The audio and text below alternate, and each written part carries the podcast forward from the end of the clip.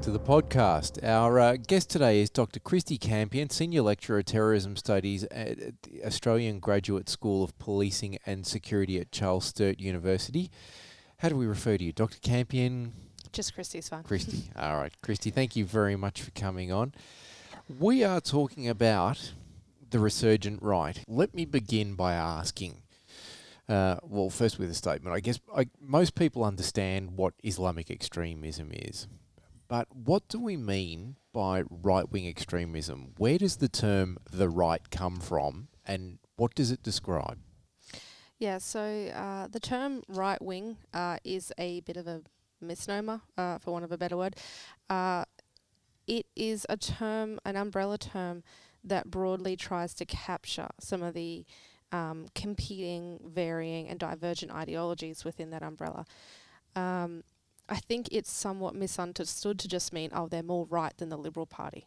Right. Um, that's not the case at all. Um, as far as conventional political spectrums go, they're not um, just right of right. They are, you know, way up above the line towards the authoritarian measure. So, uh, right wing extremism isn't just uh, an advanced form of uh, right wing politics in Australia. What it is is a uh, an umbrella term we use to describe ideologies that are authoritarian in nature, ideologies that um, have no value on personal freedom, uh, personal liberty, uh, the rights of minorities. We say uh, that they are um, anti-democratic because a lot of these uh, groups, a lot of these ideologies, they don't believe in democracy. Uh, they don't like um, democratic values. They don't agree with democratic values. Um, they believe that democracy is mob rule. And they're also uh, defined by a sense of holistic or exclusionary nationalism. So this is where you start getting people try and uh, define a citizen by their ethnicity. So these are people that believe in having a, uh, a white ethno state or um, separation between ethnicities within a state. Yep. This is not new, however. This is a movement that has been around for quite some time. Yeah, so uh, officially we can trace the organisations back to the 1920s. However, uh, some historians they can trace the ideas uh, back a lot further. So in Australia, a lot of these ideas stem from this sort of um, siege mentality that Australia has always had about, you know, the yellow peril, uh, about the threat of invasion from the north. These are general fears. They do feed into the ideology and they do feed into the formation of organisations. So in the 1920s, when we had groups start to organise and, and form sort of paramilitary um, militias, they started to stockpile weapons. They were primarily doing that in response to what they believed was the communist threat.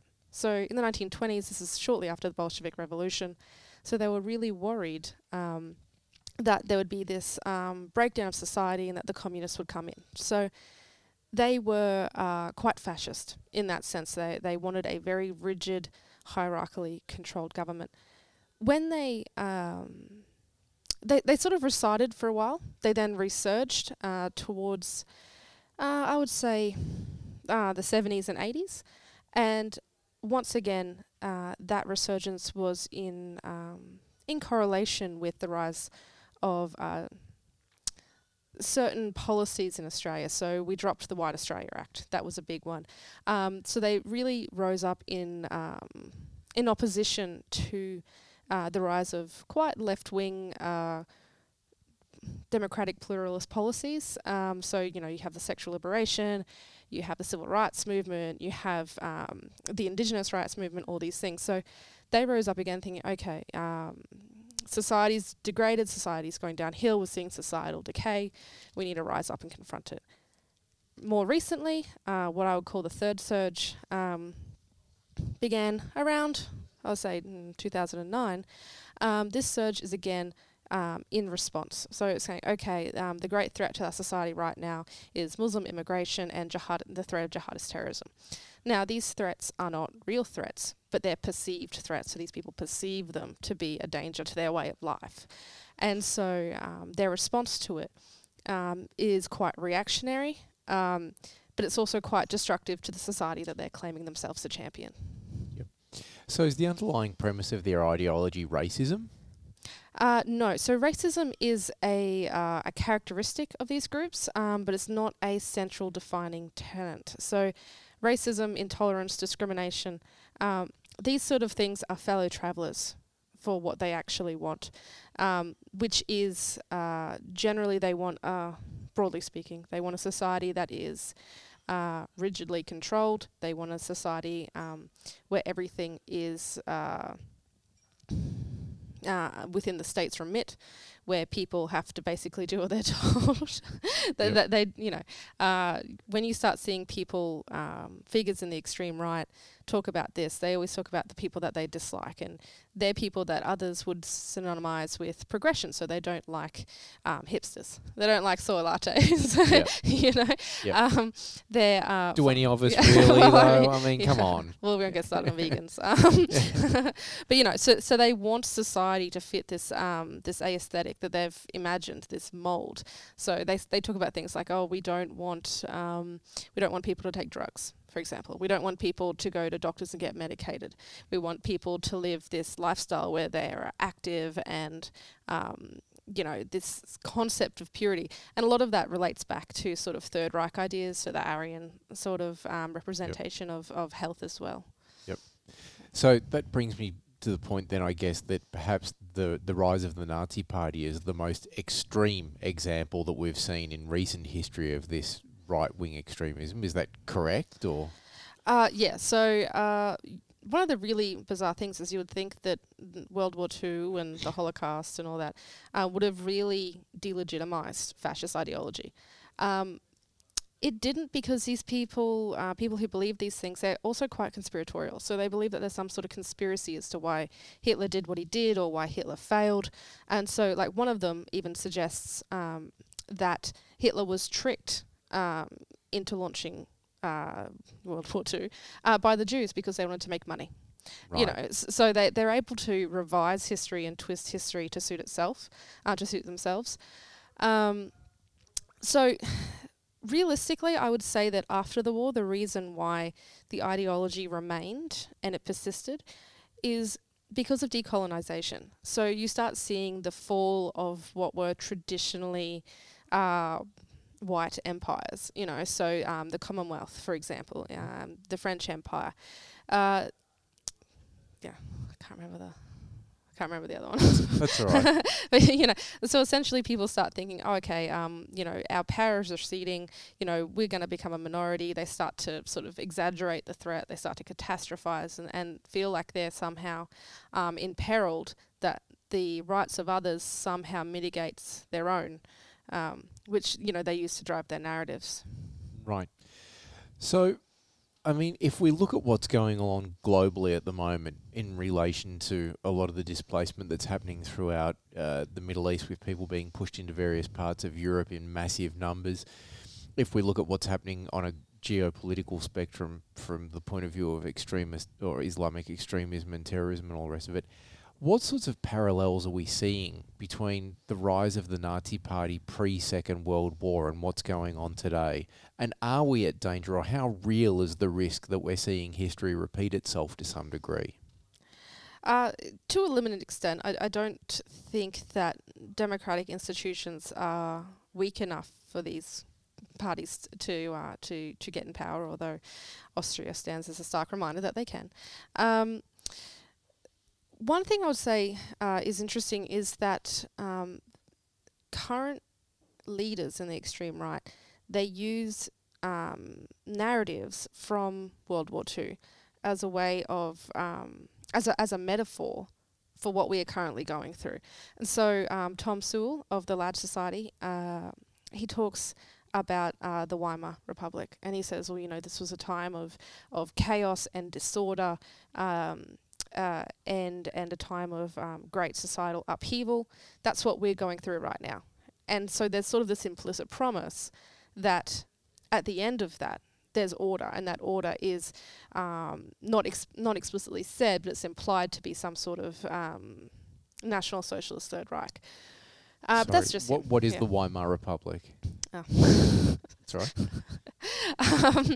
um, oh God, do I describe that? Uh, so essentially, he's uh, using it as a metaphor to describe the events that were in the lead up to um, to Hitler's rise to power. So before um, before they managed to um, basically take the chancellery, declare the emergency powers, all that sort of thing. So Right. he uses uh, pre-Nazi Germany as an example of um, a flawed society. Okay. Uh, and that's significant because he's essentially correlating that with right now. And then he talks about things like the housing market. He talks about things like um, the employment market. Um, he, they talk about our current political parties, and they're able to draw a picture of um, social, uh, societal, political disorder. You know, a society that's inherently broken, that's materialistic, um, that's so industrialized that it no longer has value for its citizens. Uh, and if you're someone that's already feeling disenfranchised, these sorts of ideas uh, will really resonate, um, particularly if you are already subscribed to one or two of their of their um, foundational concepts. So, you know, I- if you uh, are trying to buy a house and you can't buy a house because you don't have a good enough job, and then these people come along and go, oh, well, the reason you don't have a good enough job is because we've had all this immigration and the immigrants have taken your job, and this is why we shouldn't allow any more immigrants. And the next thing you know, it's escalated, and they're thinking, okay, well, we need to expel Im- immigrants and have a pure white Australia. Right. Um, which I guess leads us to the next part of this, which is what we saw take place in Christchurch with uh, Brenton Tarrant, where he released his manifesto and then went and carried out a, a terrible, terrible act. That is an example of extreme, or well, I guess that's why it's called right wing extremism. But that, that that's an example of it at its most extreme. Are we giving enough attention to right wing extremism from a security point of view compared to the amount of time and attention that we're giving to, say, Islamic extremism? Uh, that's a tricky question. Um, statistically, the devotion of all these resources um, to the jihadist threat is fairly well supported. Um, I think the issue perhaps isn't with the resources that um, that police and intelligence agencies have, but rather um, with the information that they have. So in Australia, um, this sort of research has been the domain of labour historians, um, which means they're historians who are talking about working class labour movements, um, not labourers in the political party. Yep. Um, so since 2016, that's really when you start seeing academics engage with this. So um, there's work going on at Vic- Griffith University, there's work at Victoria University, and of course, we're doing some stuff at Charles Sturt as well, um, looking at um, trying to capture um, the ideas, the ideologies, the strategies of the extreme right in Australia. Now, it is extremely under researched, uh, and I think it's a tall ask for us to expect police or intel to have all the answers when even academia hasn't really been looking at it um, seriously for very long. Um, so I, I guess we're all trying to sort of get on board and do as much research as we can to try and um, create that foundational knowledge base. Uh, I know with my own research, with my own publications, um, there are a number of people in industry that I do distribute it to to make sure that you know that they're actually getting that information as well. Um, for some for some of them it's stuff that they know already, but for others it's like, oh, okay, that's a, a new perspective or, or an insight that we didn't already have. Um, so in a way, I think universities can do their their fair share to ensure that we get a firmer idea about what this threat is, and then we can start forming um, counter narratives. Because at the moment, uh, I'm yet to come across a cogent counter narrative that debunks um, the narrative that's perpetuated by people like Blair Cottrell. I'm yet to come across, uh, you know, either official or unofficial people explaining, okay, this is why fascism is incompatible with democratic institutions. You know, this is why um, your idea is inherently flawed. This is how many people in your community would die if your ideas were carried out. Mm. Um, their ideas aren't being challenged. Um, they're being uh, not so much um, mocked, but definitely overlooked, or uh, people just aren't thinking, okay, we don't we don't need to challenge that. It's like, well, actually, we do, and we need to spell out exactly why these ideas are flawed, um, because otherwise, you get people like the Christchurch attacker, who you know um, subscribes to this ideological nexus. Um, you know, he's reaching out to these groups, he's engaging with these groups. He's then going on a world tour, visiting places that validate and reinforce those worldviews. and then he's coming to you know a- an allied nation and killing their their citizens, their unarmed civilians. Mm. You know, so I think that we all have a responsibility in um, in taking a closer look at this. Uh, it's not something that I think is entirely the job of police and intelligence services. Right. It seems to me though that the danger of this particular ideology is that it's a slow burn ideology. I mean, it, it's not something that you just come out with and everyone goes, "Yeah, great, fantastic, let's all jump on that bus." Um, it seems to be a bit more insidious in, than that. In in so far as what you were describing before sounds perfectly reasonable almost to maybe the average Australian of, you know, well, the reason you can't buy a house is because of X, or the reason you can't get a job is because of Y, which any of those pillars taken in isolation might sound reasonable to some people. I mean, I'd sort of tend to look at it and go, seriously. uh, but, you know, if you put those in the, the public domain over a long enough period of time, it creates that slow burn where these things start to build momentum. So, uh, I mean, I guess the point I'm trying to drive at is what we saw take place in, in Christchurch was obviously the extreme culmination of all of that. But are we at, are we at danger of seeing over the next few years more of that kind of thing? Yeah, I think we are. I think um, part of the problem is that uh, these propagandists for the extreme right, they actually really know what they're doing. So there's an entire section of Stormfront that explains how to make a meme to spread deliberate misinformation. You know, so so they're they're digital natives. They know what they're doing. They know how to to um, they know how to create catchy slogans. They know how to distribute those slogans. They know how to go viral.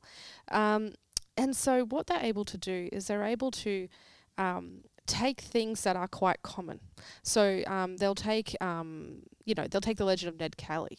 You know, they'll they'll take the, um, the stories about pioneers. They'll take, um, you know, they'll, they'll take uh, stories about diggers, uh, about Aussie mateship, things that are entrenched in our culture and things that we are all um, in some way or- or another um, subscribe to, and they'll use that almost as uh, as a veneer for their ideas. And so people will come across these ideas and they'll be like, oh, you know, that's fairly reasonable. Uh, but underneath it, I think people aren't aware of the, the ideological intention. So it's one thing to have people, you know, um, agreeing with um, the concept of rebellion and the Eureka Stockade. It's another thing um, to say to these people, okay, well, you know, the way we fix society is A, B, and C. Now, unfortunately, people are attracted with that uh, or to that veneer of uh, Australian pop culture or uh, Australian history. And they start to subscribe to the group. They join the group, they get this sense of meaning, they get this sense of purpose, this sense of community.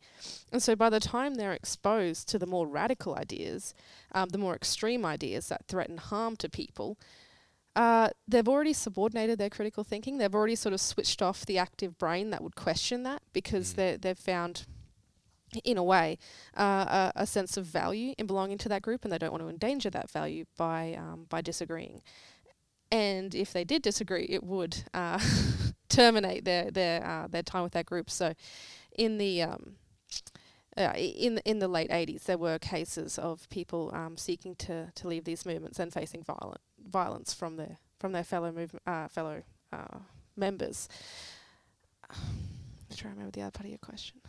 That's all right. I was, I was going to say Oh. it, it. It seems to me, and correct me if I'm wrong here, but it seems to me that if you look at Islamic extremism, the Muslim community and the Islamic communities have probably for the last 20 years been subjected to that kind of propaganda propaganda so in some ways they're aware of what they're seeing they're forewarned of the of the tactics that are being used and they can in some way psychologically perhaps prepare for the kind of material that they're going to be subjected to but we're really naive when it comes to this sort of thing. You know, in one of your presentations, I saw you put up a picture of an attractive young blonde white Australian girl, sort of, you know, using her as the role model of, you know, empathize with her. She's just like you. She's being, you know, uh, I suppose, um, exposed to prejudice and, and all these sorts of things.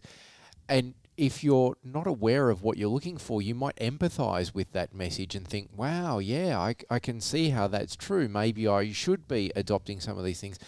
Is it that we're just not experienced enough to understand what's going on here? Yeah, I think the problem is we've had um, 18 years of saturation, essentially, in being told that the big terrorist threat uh, was jihadism. And I think that was really easy because people, um, it's so much easier to get people to feel the other. A- and and in what uh, what we've seen in Western nations is um, the Muslim other has become this sort of exotic um, but popular trope of what the terrorist threat looks like. Uh, so we're not used to it looking exactly like ourselves, Mm. not because it hasn't existed, um, but because it definitely doesn't get the same the same amount of press. So, uh, for example, in 2018 in the United States, you were more likely to be killed by a white supremacist than you were to be killed uh, by a jihadist. Mm. Um, when that news went public, uh, the uproar was huge. Um, the researchers that uncovered that, um, they had their funding withdrawn by President Trump. you Surprise, yeah. surprise. you know, so it's an uphill battle um, to get people to recognize the right wing threat and to say, well, you know, uh, it might look reasonable or it might look like this, but this is actually what they intend. Mm. Um, and and I think it's worth as well investigating. Okay, um, you know, if you take uh, Christchurch, his central tenet is that uh, it, it comes down to the birth rates, but then he has page after page of Wikipedia links to support him. You know, people need to start thinking critically and going, "Hang on, is Wikipedia a reputable source, or can Absolutely. Just like the drunk guy down the pub on Friday Yeah, afternoon. Exactly. Um, so people aren't, uh, I think, in general, thinking critically about what the threat uh, is, what the threat looks like, and what grievances they're using uh, to drive it. And so I think the Australian public, um, for many, well, the conversations I had with, you know, the girl that makes my coffee and taxi drivers and that sort Yep. of thing, is that they were saying, well, terrorism doesn't look like this. And it's like, well, no, actually, it does. Yeah. Um, and it's looked like this for a very, very long time. So, uh, another example from the US. Um, so in 1996, Timothy McVeigh uh, detonated a truck bomb uh, in Oklahoma City. It killed a large number of people, in, including children, in a childcare center. At that point, uh, it was almost one of those crucial moments in history where it looked like all of our resources, all of our um, uh, focus was going to be going onto uh, the right wing threat. You know, and this is this is after the Turner Diaries. This is around the same time as Waco Ridge, um, and uh, sorry, Ruby Ridge and Waco Siege. And then September 11 happened, and it's just overnight. All the focus on this, all the knowledge of the threat, uh, it just dis- disappeared. And all of a sudden, the threat was in the Middle East somewhere, um, and it was represented by, you know, people that have, uh, were very easy to stereotype. Mm. And that's that's the thing that I think gets lost on a lot of people these days is they look at what's happened in the world of terrorism over the last 15 years and think, you know, it's all down to Islamic extremism. They forget that they don't have the mo- that they you know, Islamic extremists do not have the monopoly on violence. White people have been committing extremely stupid violent acts for a very, very long time before we even heard of Islamic extremism. Absolutely. And uh, one of the, the things I frequently deal with is people feeling quite defensive when I talk about right wing extremism. And they go, oh, yeah, but, you know, what about left wing extremism? Uh, you know, what about all these other types of extremism? What It's about like- what now? yeah. It's like, well, you know, uh, if you uh, look at the history of terrorism, you'll see that every single ideology has exploited uh, uh, various sorts of politics um, to pursue their agendas of violence. So the terrorist ideology uh, is unique in that the use of violence becomes a central tenet. Um, uh, so when we're talking about right-wing extremist ideology, what we're also talking about is people who believe that violence, um, forced uh, forced removals, um, expulsions, deportations, that they're a valid thing to do to your own citizens. Um, and I think part of the flow-on problem is that people go, uh, you know, like, what are Australia's values? And then they go, okay, well, does the deportation of Australian citizens fit in with Australian values? Um, and of course, this brings up all these other issues, and, and it just sort of flows on to the, into this uh, sort of complex mess of uh, of um, self identity questions. Who are we? What do we represent? What do we want to represent? And I think over time, that's uh, our commitment to our own values has uh, potentially wavered um, when we look at the handling of um, the refugee crisis, for example. So there are certain states, uh, certain nation states such as Germany, who have held to their own values. And that's been really significant to see. Um, as a result, the extreme right have put Angela Merkel on the top of their to kill list. But essentially, when you get politicians that do adhere to the values of their state, um, they face a lot of vitriol. So, I'm a security manager within an organisation. I'm familiar with Islamic extremism, but what are the warning signs I'm looking for if we're trying to prevent this right wing extremism from taking hold and causing major incidents that I'm going to have to deal with? Uh, there are two sides to that. So, uh, one thing about the extreme right is that uh, mainly because they've been around for such a long time now, uh, you know, I would say formal movements are about 60 or 70 years old, um, they are well aware of the different strategies that they can use. So it's not just terrorist attacks like what we saw at Christchurch.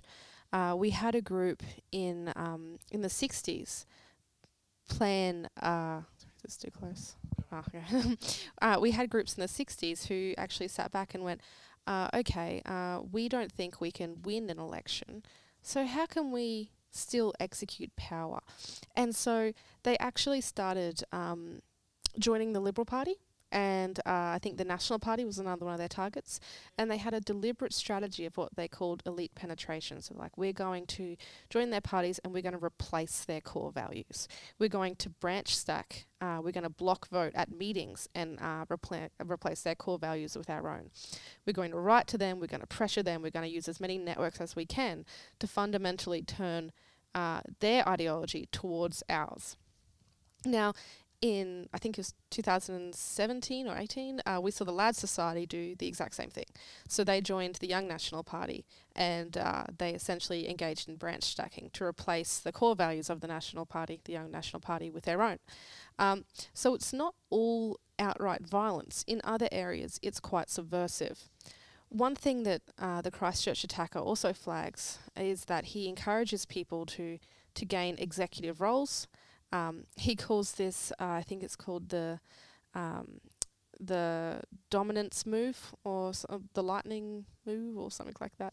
Right. But um, but essentially the idea is is that uh, he's encouraging his followers to get positions of influence and to then act uh, in such a way as would benefit the ideology itself. Um, so those are just a few of the strategies that they've used in Australia in the past. Um, and so the threat is quite subversive. On the other hand, how do we recognize these people? Uh, and unfortunately, it's uh, it, it, can be quite difficult. So, for example, um, people can change quite quickly. So, someone like Tarrant, we know that he had quite a long radicalization phase. You know, that's we can we can assume that from his two years overseas.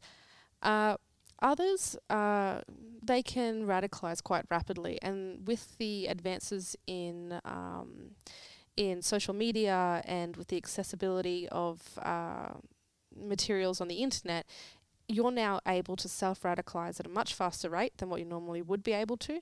Um, and so you're able to go from someone that's just sort of moderately inclined to that sort of ideology to, you know, a die-hard fascist quite quickly. Mm. Um, these sorts of things, uh, I always are on the safe side, and I would always say they should be reported um, to the relevant authority, whether it's your your local police talking to them, whether it's uh, you know calling um, the national security hotline.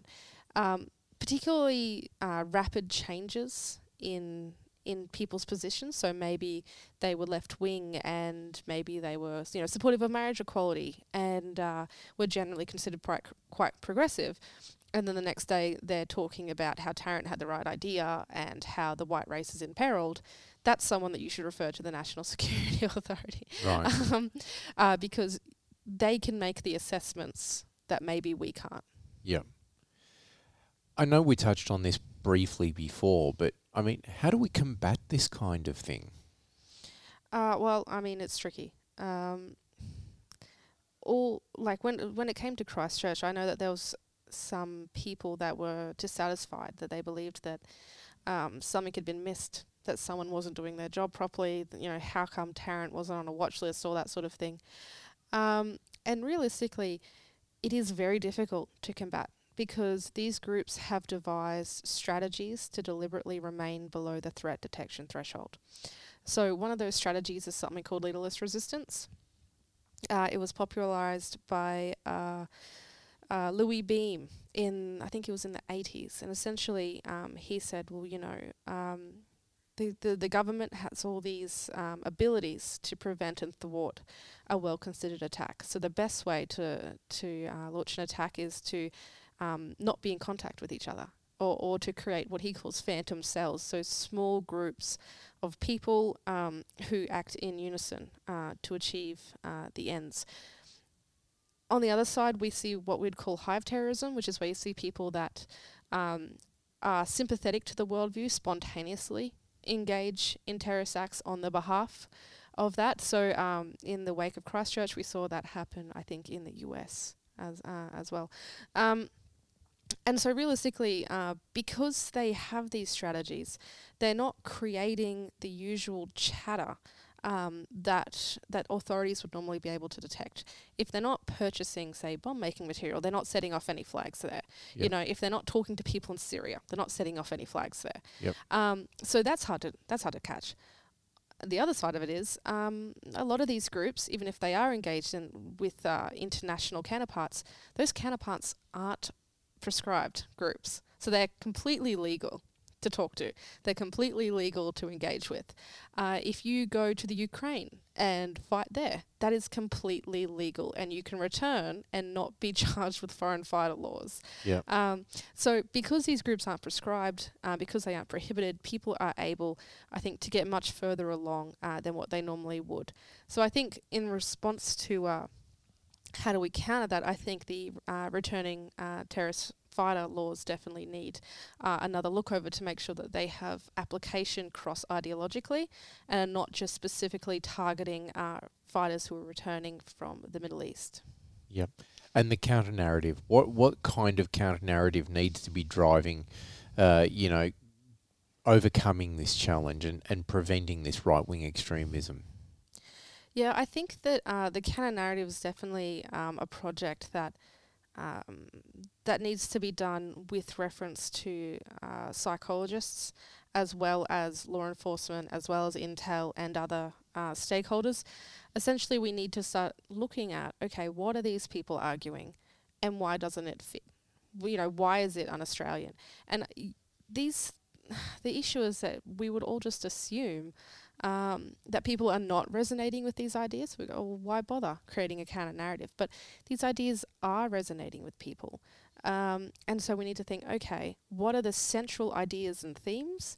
How can we articulate that they are, um, you know, not doing service to society? How can we articulate the society that they would create? Um, because I think uh, one of the significant things about Tarrant's manifesto is that you're essentially reading 70 pages of complaints. He doesn't offer a solution.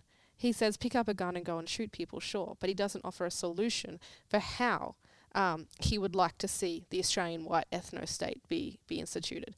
And so these gaps in their logic, these flaws in their arguments, they need to be picked on just as much as we need to engage with ideas like um, with, with ideas like what a fascist state actually looks like. Um, one of the great contradictions that always um, strikes me in researching these groups is they all claim to be um, avowedly committed to freedom of speech. Well, you can kiss that goodbye in a fascist government because they're not going to let you do that. So, but that's not being engaged with. Kristy, thank you very much for your time today. If people want to find out more about you or the research that you're doing, is there a way that they can do that? Uh, yeah, so uh, you can email me through my uh, details on the uh, Australian Graduate School of Policing uh, and Security's website. Excellent. And ladies and gentlemen, if you would like other podcasts like this one, don't forget to check out the ASIOR website. You can find these podcasts on Blubrry, iTunes, Spotify, Google, and all the places that you find great podcasts. Thank you very much again for your time.